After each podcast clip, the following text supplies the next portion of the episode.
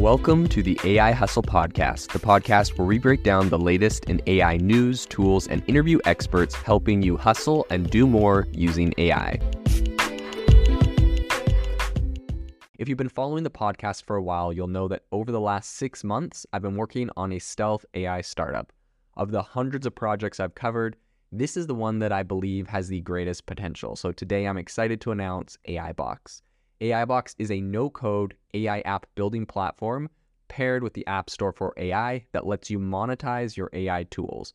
The platform lets you build apps by linking together AI models like ChatGPT, Midjourney, and 11 Labs. Eventually, we'll integrate with software like Gmail, Trello, and Salesforce so you can use AI to automate every function in your organization. To get notified when we launch and be one of the first to build on the platform, you can join the waitlist at AIbox.ai. The link is in the show notes we are currently raising a seed round of funding. If you're an investor that is focused on disruptive tech, I'd love to tell you more about the platform. You can reach out to me at jaeden at aibox.ai. I'll leave that email in the show notes. The landscape of protein design, which is a cornerstone in understanding and treating diseases, I think is on the brink of a transformation. So, proteins, for those that don't know, essentially serve as the natural molecules um, executing critical cellular functions but creating them in a lab has often been a really like it's really costly and it's very complex.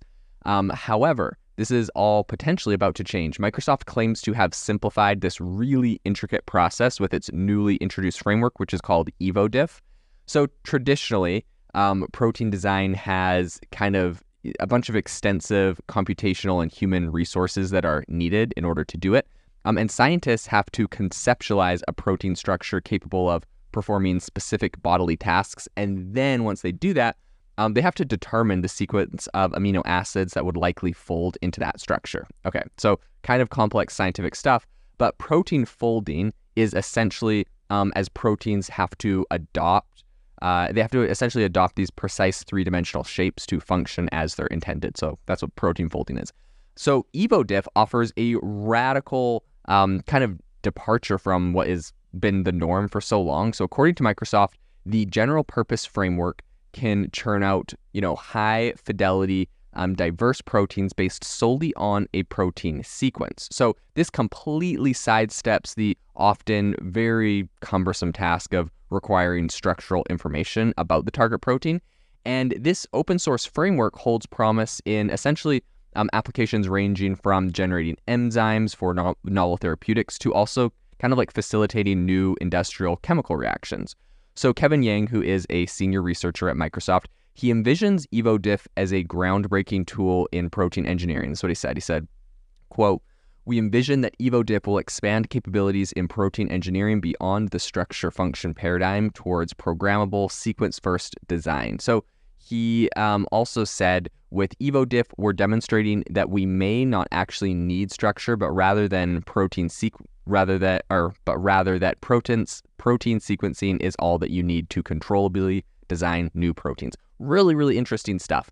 So I think at the core of EvoDiff is around a, a 640 million parameter model um, trained on a comprehensive data set spanning various uh, species and functional classes of proteins. So for the you know uninitiated, uh, parameters in an AI model are essentially learned from training data and essentially dictate the model's uh, competence. So, data sources for the model include the OpenFold dataset for sequence alignment and UniRef 50, which is essentially a subset of data from the renowned UniProt uh, consortium database. So, drawing parallels to cutting edge uh, image generating models like Stable Diffusion and DALL-E 2, EvoDiff operates as a diffusion model. This is really interesting because um, you know, these diffusion models, for those that don't know, essentially uh, what, what that really means is it's like if, so we'll, we'll go to like images, but it's really interesting they've moved this over to protein and science and other areas. So this is kind of like a, in my opinion, this is another testament to like how cool and impactful a lot of these, a lot of these advances in AI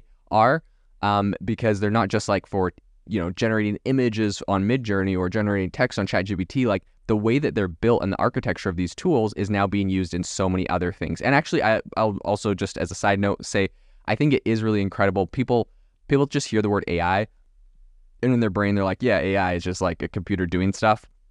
Um, and I think they don't really realize the fundamentally uh, like how incredible it is that we have image AI and also text generating generating AI coming up at the same time because these are actually fundamentally different in how these things function. Like, of course, you need data in for both of them, but for diffusion, diffusion models, which is what this new um, EvoDiff is using, but how it works for images, essentially, diffusion model means that like when it, when an image is rendering, it's kind of like ChatGPT where it's predicting the next token, but instead of predicting the next token, it's predicting the next pixel in an image.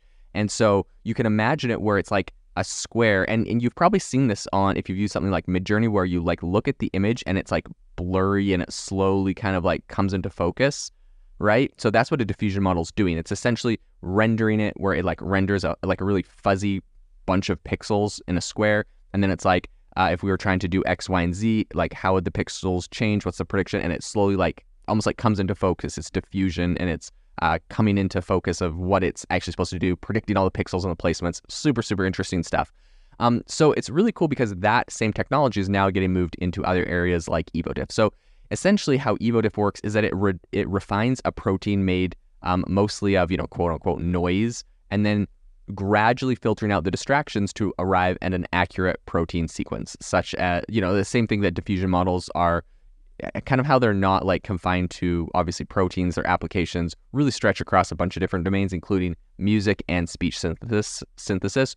So really that diffusion model, I think is very, very like inf- uh, influential in the sense that like, of course, we discovered it to create images, but now we're literally using it uh, for image generation. We're using it for protein uh, generation. We're using it for like music creation, speech uh, creation, all sorts of really interesting things. And it's kind of like this diffusion model that's that's doing all of that and really really cool stuff.